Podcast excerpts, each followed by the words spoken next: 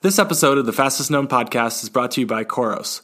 Wearables from Coros help you explore perfection by offering the longest battery life in its class for each of its watch models. For example, in full GPS mode, you get 60 hours of battery life. That's as much as the current FKT on Nolan's 14. Or track in Ultra mode to get an astonishing 150 hours of battery life, enough to get an FKT on Vermont's Long Trail and then some. Coros is proudly worn by many great runners, including Camille Herron, Timothy Olson, Hayden Hawks, Magdalena Boulet, and many others. Track your next FKT with a watch from Coros. Visit Coros.com. C O R O S.com. Hey guys, welcome back to Fastest Known Podcast, where for a mere 30 minutes we're going to talk with interesting people in the world of fastest known everything. Um, I'm Hillary Allen. Um, I'm here to talk with Buzz today. So, hey Buzz, what's up?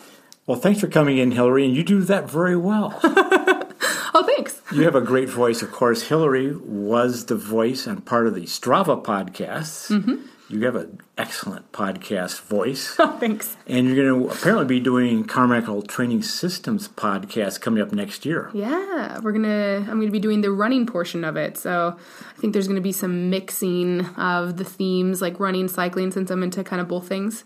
Maybe I'll be talking with you on it. All right. Well, podcasting is fun, and today we're going to do it a little bit differently.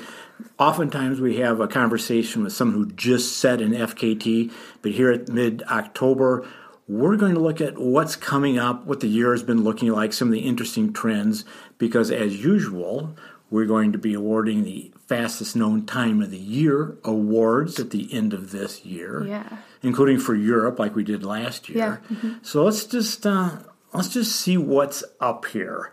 Yeah. And one thing I'm noticing, Hillary, is there's no attempts, there are no real strong attempts on the AT or the PCT or the John Muir Trail. Mm. And normally these are just hotly competitive. Yeah, I've noticed that too. I mean, I don't know if it's they're super long, so it's a really big a really big commitment. Um, so maybe that's an issue. I know that Francois um, he was attempting a section of the PCT, but there's just a section in Oregon, but it was so late that um, he got snowed out. So I mean, they are extremely difficult. Um, and maybe the issue is is that the people that have tried them and done them really well and really fast, like they have the flexibility to you know to take the time and and and devote to a route that I mean it takes that long. Um, but I don't know. I also think that there's a lot of other cool FKTs out there that aren't necessarily on a trail. Um, and I think FKTs, in my opinion, um, they're they're creative. So it's really cool that you can kind of create something that's on trail and off trail. And I think maybe that's where FKTs are kind of more heading towards. That's a good point. We talked about that last year. Yeah. In that obviously the AT is going to get all sorts of national media attention, but those of us into the sport, we like the more creative aspect, mm-hmm. and we're definitely seeing that. But a quick clarification: there's a few people named Francois. Oh, Francois, Francois D'Haene, sorry. Right. Yeah. Okay. yeah. a few people, the Francois. yeah. Right. Yeah. October is a tough time for the PCT. Yeah. Yeah.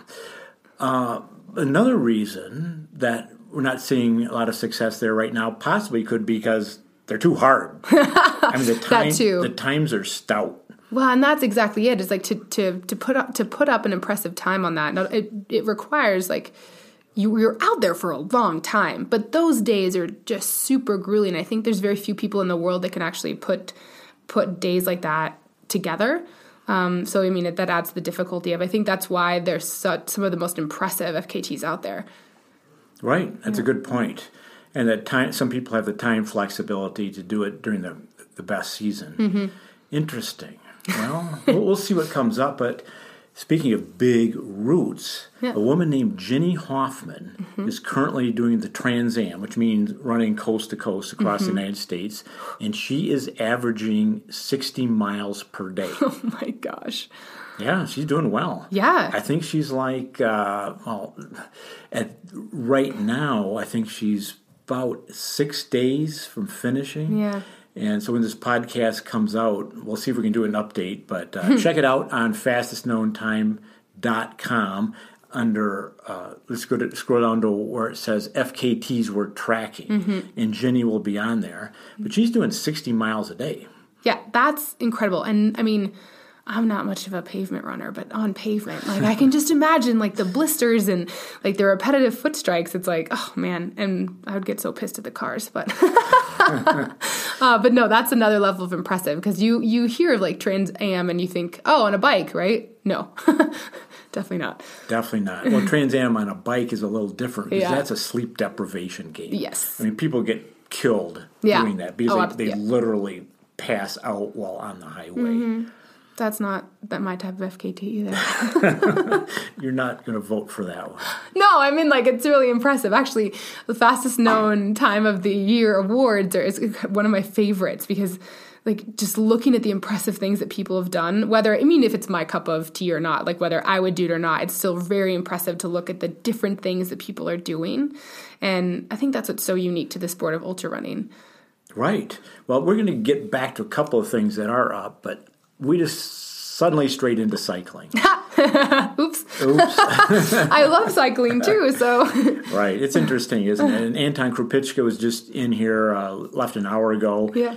And both, the two of you separately, did DK, did Dirty Kansas this last June. Yeah, it was awesome. I remember actually running into to Anton um, like a couple weeks or before I was leaving, and I was on my bike and he was on his bike. We're at the Spruce Confections coffee shop, kind of like fueling up before we're going on our rides. Um, but yeah, he mentioned he was doing Dirty Kansas. It was um, I had I had done it, um, had planned to do it after breaking my ankle in February and kind of getting into cycling more seriously. I think I, I trained for literally two months on a gravel bike before during Well, doing we Dirty did, a, we did a stout ride. Yeah, we did that. That was part of my that was part of my training regimen. Like I had only been on my gravel bike for starting in April, and Dirty Kansas was the first of June. So Well, you beat Taylor Phinney. Did I did actually. I remember passing him. Oh no. I mean, a world tour rider. yeah. Well. I, you know, he a week ago he renounced, announced his retirement. Yes. I think it was because of you. I think so. It's just you know I you know I rubbed a little bit of salt in the wound. You know I said some expletives as I. Yeah. Just kidding. I didn't. Like. Well, just kidding aside, Taylor is a fantastic person and writer. Yeah. He paid his dues, and he wants to pursue art. Yeah. And so it's it's a fair move. Yeah. But going back to this, there is a lot of crossover. Gravel writing is Yeah. Mm-hmm. is, is exploding right now, as it should. We all like it. And I want to take a moment to note that we would love to track FKTs for other sports. We occasionally they get submitted. Yeah. In Europe, they come in often on ski Yeah. trips. Here, they come in on biking. Personally, I would like to see paddling because I do a lot of paddling. But currently, we only do running and hiking. Mm-hmm. I just want to note this. It's not because we don't like the other sports, but because it's we want to do a really good job. Yeah.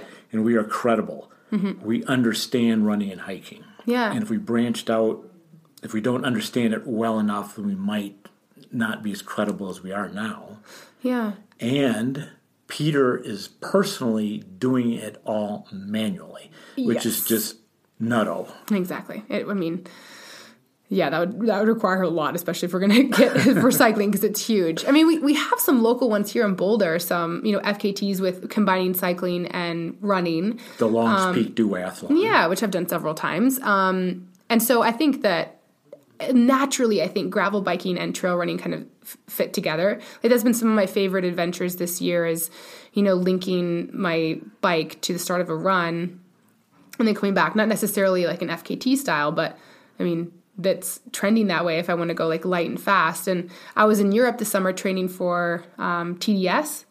Tour de Duc de Savoie um, in Chamonix, and I had my bike over there, and I didn't have a car, so every time I'd go to a run, I'd always I'd always start with my with my bike. So Nice. yeah, Well, this is a moment to put in a note. Please go on the website and if you feel like it, donate.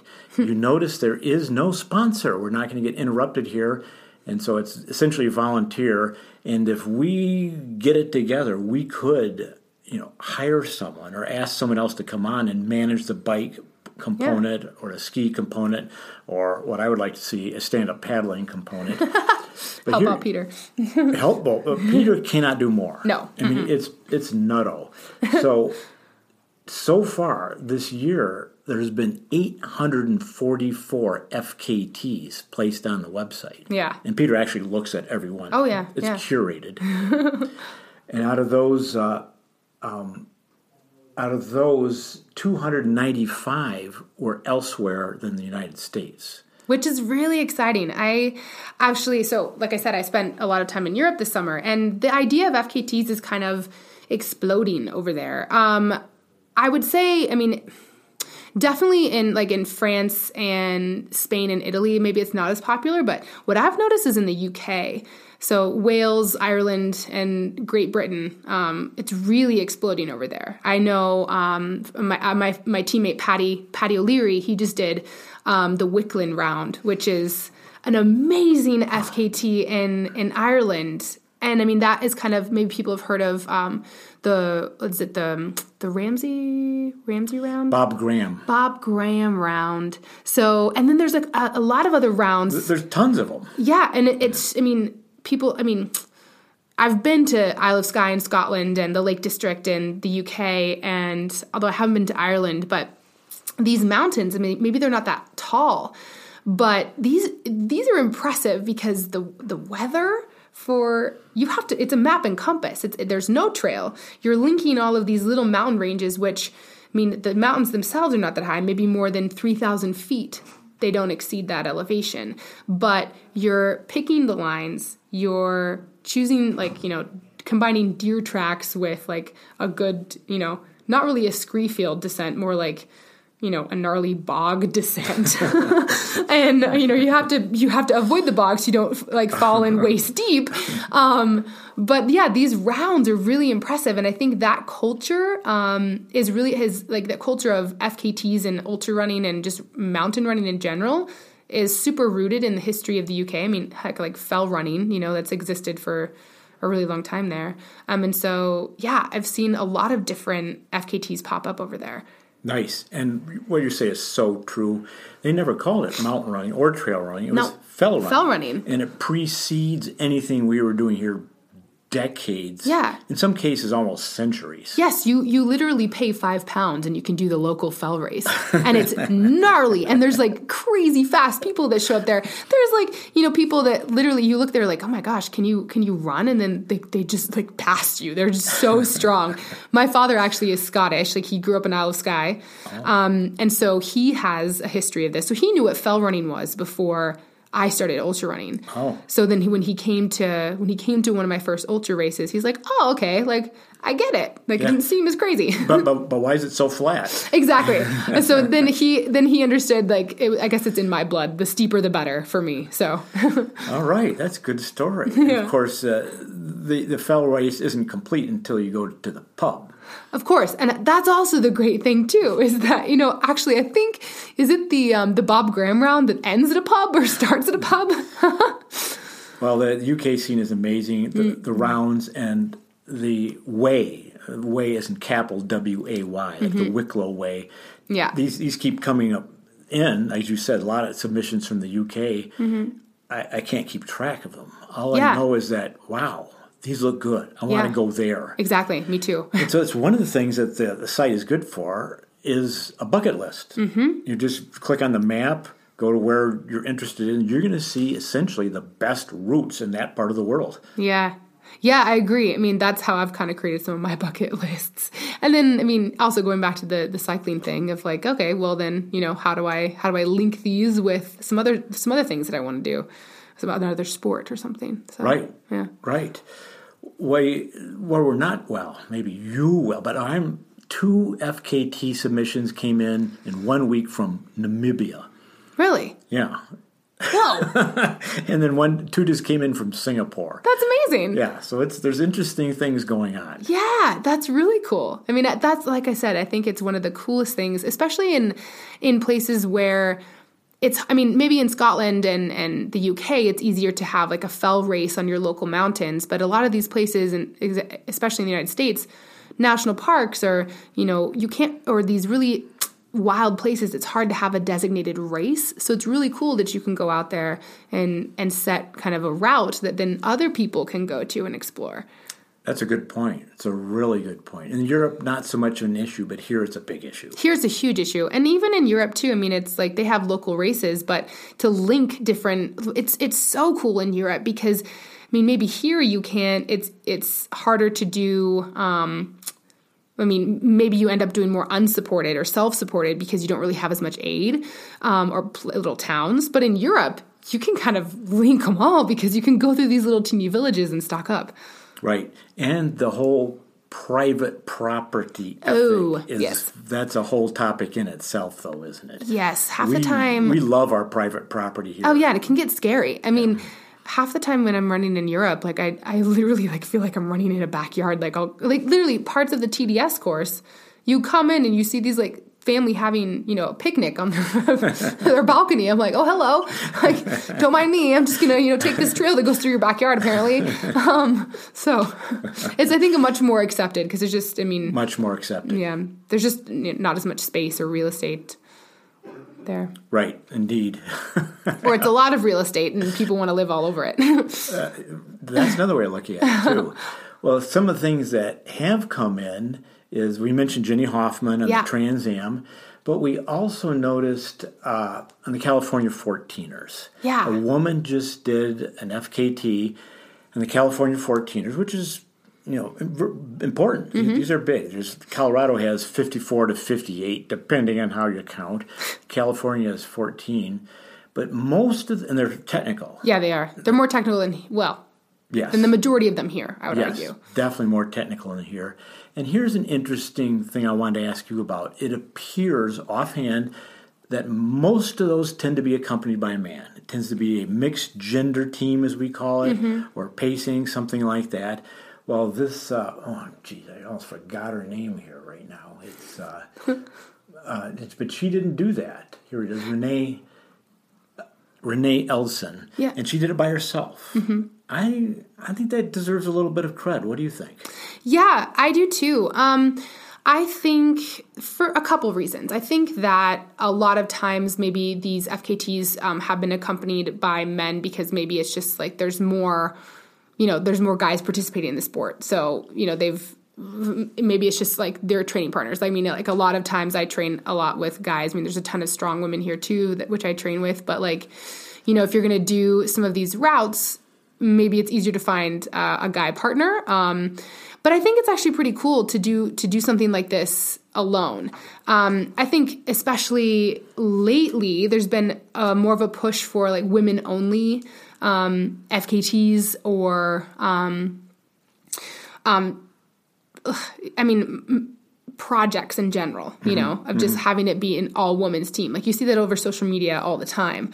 Um, I think just because it was accompanied by by a man doesn't necessarily make it less credible. Um, I mean, I think it's like obviously if it's the the woman like going for it, like she, you know she's she's done it. But I do think it's it's it adds another interesting layer if you're gonna be doing these like all ladies or like solo lady um, things. But I mean, I think other other records have been put up, um, you know, on the PCT the ACT with women only, you know, with a woman doing it. Like Well, in terms of non-technical, Yeah. honest, Heather Anderson is just one of the best through hikers. oh period. yeah, Just absolutely, yeah. period. Mm-hmm. But technical is gets a little thinner. Yes. And interestingly enough, my personal observation, it has nothing to do with talent or ability. Not at all. Of course, in terms of endurance, women are just as strong as men. In terms of technical, same.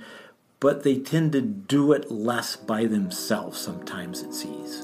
Yeah, I've noticed that too. Um, and actually, I had this conversation with someone the other day. What is it? Because, I mean, you see in the world of professional sports, um, I was actually trying to think of like a sport where there's kind of like gender equality, like gender parity of like the number of women in a sport versus versus number of, of men, not only from like professional athletics from an adult, but from younger generations. And there's only a few maybe that I could think of, like gymnastics maybe was the only one Soccer in the United States. soccer in the United States. Um, but I think is because like even if you look at professional sports in general, the the number of women participating in a sport that requires um, more like uh, quote unquote guts or um, with like adrenaline junkie stuff, maybe it's a little bit less. So what like what is that? I mean, I have no idea. It's maybe based on like how people are raised or like what they what they what they value or what they're encouraged to do. Generally speaking, I, um, I have an opinion which might be controversial. oh, tell me I think women are smarter. that too. I mean, like, I mean, my definitely like over over the the past two years with all my injury history, like literally, I have two rules in life when I when I two rules in life that I follow, especially for like going out and training. One is to not huck anything that applies to skiing, running, cycling. I just don't want to do it. Like, I don't want to put myself into that added risk. No big air. Yeah. So no, and we will not huck anything. That is rule number one. So we're not going to see you in the Banff Film Festival, are we? no, you know, I That's all they do. so. That's all they do. Yeah, so maybe yeah, maybe your ladies are smarter. But number two is I will not talk about food um, until I'm 5k from the finish line. Oh, That's like on these long runs because I just don't want to think about it. Um, but no, but the like the gender thing, it's it's it's it's interesting. And you're right though, like the number of um, to attempt these technical routes, like. I don't think it for me if I'm choosing a partner to go out with, it's it's not based on their gender, it's based on like if they're experienced or if they're more, you know, if if I feel comfortable going with them. And so I think maybe if you pick out of a hat, like 9 out of 10 they'll be men versus like, you know, another super qualified woman. But yeah, maybe it is. I, like your I agree with your um with your opinion. Maybe women are smarter about it. well, the, they, a standard is set, a parameter is set of Mm-hmm. doing things. It's, it's actually a one directional Yeah. parameter of who is doing these things. And you could reverse the same equation as saying, why, instead of saying, why isn't other more women doing it? Why isn't less men doing it? Is my maybe Yeah. a better question. Well, the other thing- and the answer yeah. might be because, gee, they're they're okay getting hurt, and uh, they're okay having imbalanced lives, and they're okay quitting their jobs to pursue professional careers and things like that. Yeah. and maybe women are a little more balanced and a little smarter. And again, this could be controversial, but the thought has occurred to me. Well, the thought, I mean, and, and to go off of that too, a lot of professional, quote, I'm using air quotes, you can't see me, but profo- professional women in the sport of ultra running, if you look at them across the board, a lot of them have other jobs. Right. And a lot of the men in this sport, they don't. Um, maybe Right. that's, I mean, that's another whole issue with like pay from sponsors, but it also is this issue of being able to um, go all in for something and having being less balanced. Whereas I know a lot of other women that I've talked to, I mean, I'm happier when I have when I have something else to do. I mean, I can't train 40 hours a week. So, I mean, I like to have this balance. I, I have a, ba- a background in science. I like to use my brain in other ways. But then also in the whole idea of getting hurt, right? I mean, for me, I want to be doing these sports for a long time. So it's not, I've been injured. Like, it's not worth for me to put in that extra that extra oomph to risk a whole a whole bunch. Like for me, the risk reward is a really is a really important line for me to walk. And also, I'm okay with walking away. Like for me, the like the mountains are always going to be there. So if it doesn't feel like my day, then I'm okay with walking away. And I know a lot of other women are okay with doing that. But sometimes I've experienced it with guys, like they want to keep pushing or they have like summit fever. And I'm like, what the heck? It doesn't matter. Like, let's just go home. Like, like, like, let's just do this tomorrow. but Well, I think I think we have something there, but uh, we'll, we'll, we'll, we'll, we'll convene another panel on this topic. It's a good Yeah. it's a good conversation. comment, yeah, let me know what you think. Criticize, I don't care. Like, we can see. It's good. It's very good. And meanwhile, some other developments or trends, if you will, have been taking place. As you mentioned when we started off, the more creative FKTs Yeah. and so forth. Uh, there's a fellow out in the Pacific Northwest named Jason Hardrath, Hmm.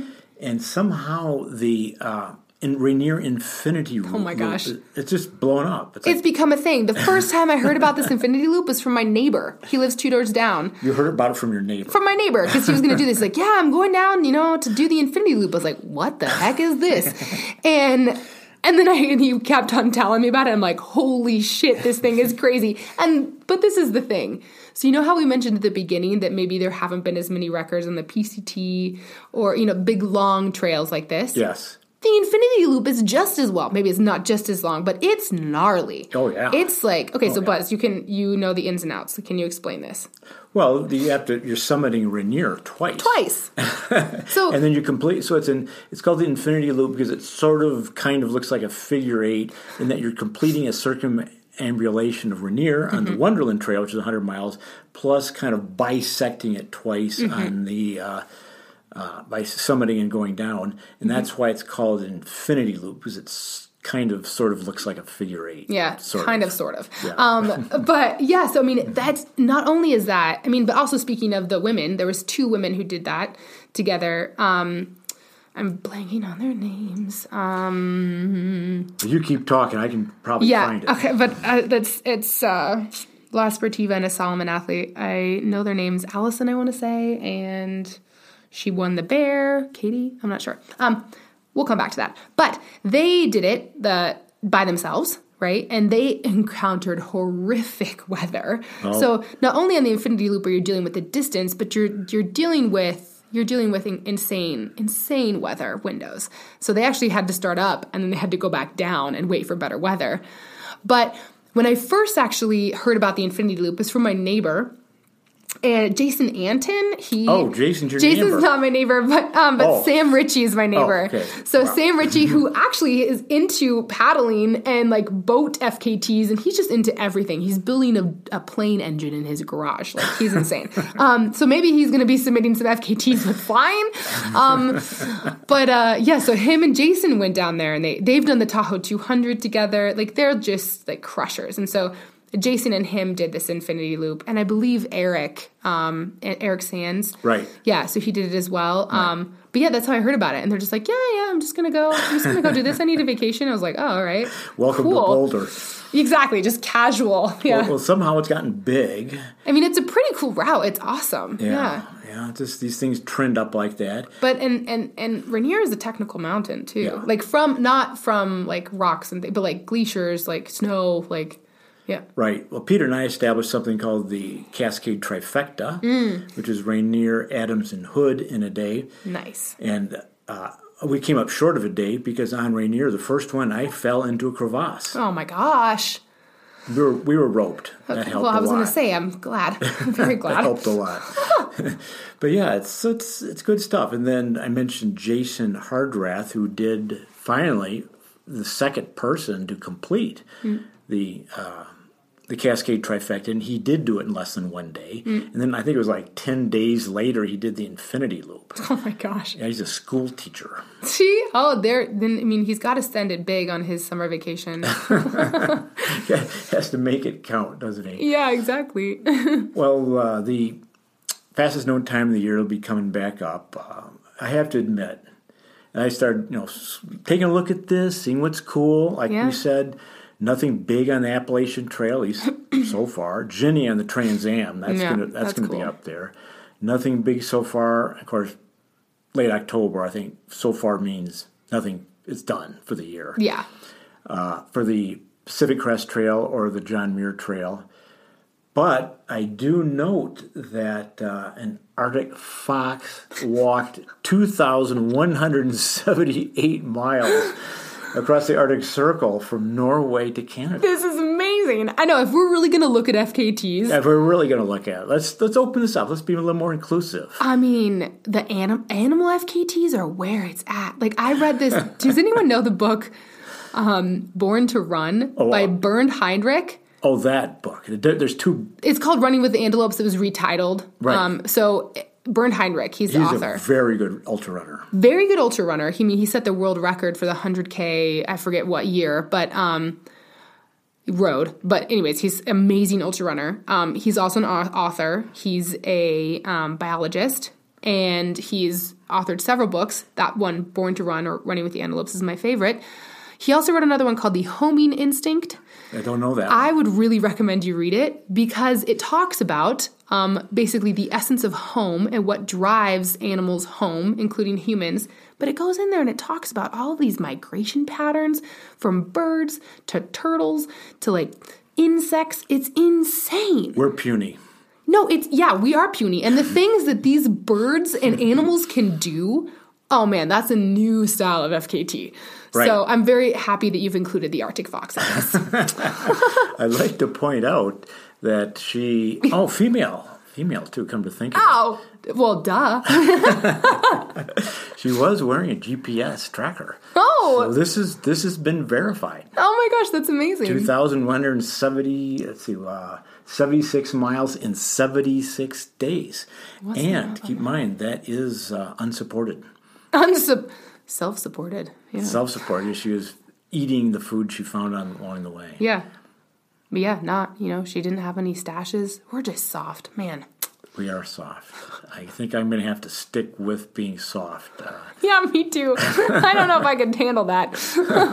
well, let's uh, look forward to having you back on, Hillary, at the end of the year. Yeah. We're going to talk about the FKT of the Year award. We'll be doing our usual countdown from five, four, three, two, one. Ooh, I can't wait. I think I was on two last year, maybe. Yeah, Or two or three. Yeah. Yeah. And you have your particular things you look for. You like the creativity. I do. I like the creativity. I really, I mean, if we're talking about, you know, unsupported, I really like that style too because it, I think it just, you have, it's a, it's a route that's more wild and it's just, it's like the essence of, I think, like why we want to run and explore. So, but Is there anything we're going to be seeing from you?